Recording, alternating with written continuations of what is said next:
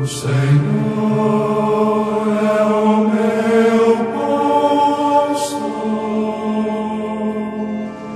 nada me pode faltar.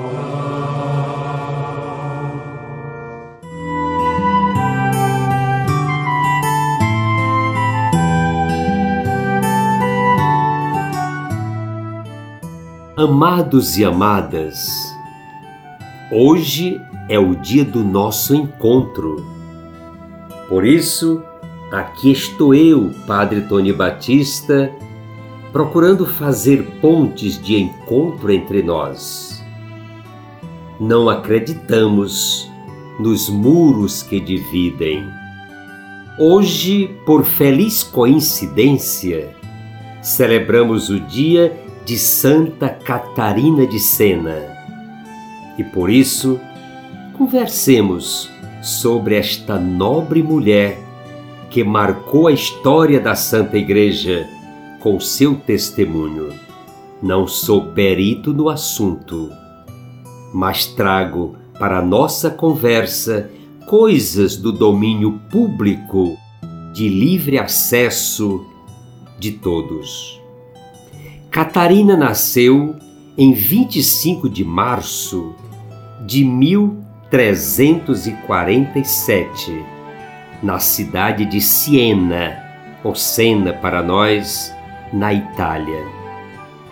Filha de uma família muito pobre, ela foi uma entre os vinte e cinco filhos que seus pais tiveram. Por causa de toda essa situação, Catarina teve uma infância conturbada. Não teve condições de estudar e, além disso, cresceu fraca e franzina. Vivia sempre doente. Com apenas sete anos, a pequena Catarina quis consagrar a Deus a sua virgindade. Já nessa idade, relutava, com visões em seus pensamentos e oração. Também já fazia penitências rigorosas, mesmo que sua família não aceitasse isso. Obedecendo ao chamado do seu coração, ela seguia em frente. Tendo apenas quinze anos, a jovem Catarina decidiu ingressar na Ordem Terceira de São Domingos, ou Dominicana, também como religiosa.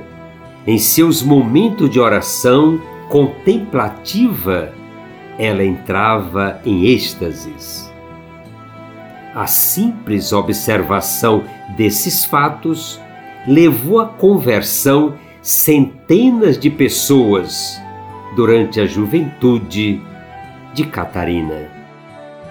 Depois de adulta, Catarina de Siena continuou sua vida de oração e atuação na sociedade, com o intuito de orientar o povo, e como não sabia escrever, ela passou a ditar cartas para as pessoas. Nessas cartas, ela orientava as atitudes, conduzindo para a misericórdia e convocando a todos para o exercício da caridade, para o esforço pelo entendimento e pela paz. Então, apareceu a primeira grande dificuldade na vida de Catarina e da Igreja: o cisma católico.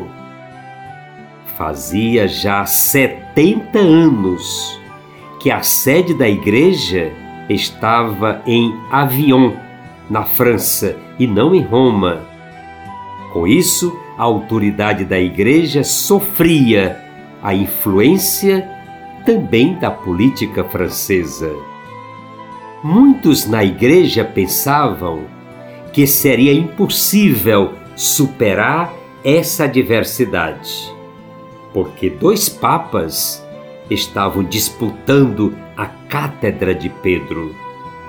Com isso, o povo católico em todo o mundo sofria.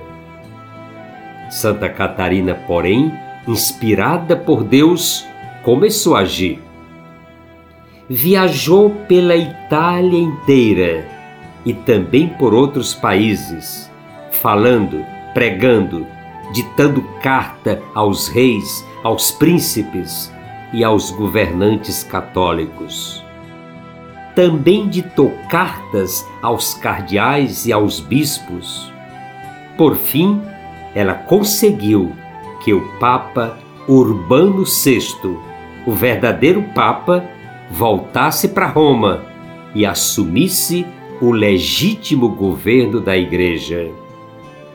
Em meio a todas essas turbulências em sua vida, Santa Catarina de Siena conseguiu deixar obras literárias extraordinárias, ditadas por ela, escritas e editadas por vários copistas. Sua obra é de grande valor histórico, espiritual, religioso e místico. Roguemos ao nosso bom Deus que, pelos méritos de Santa Catarina de Siena, Ele nos conceda a graça da coragem para podermos enfrentar os desafios do nosso tempo com humildade, perseverança e coragem. Amados e amadas, eu sou gratidão pela companhia amiga e fiel de vocês. Sigamos em frente, construindo pontes e evitando muros.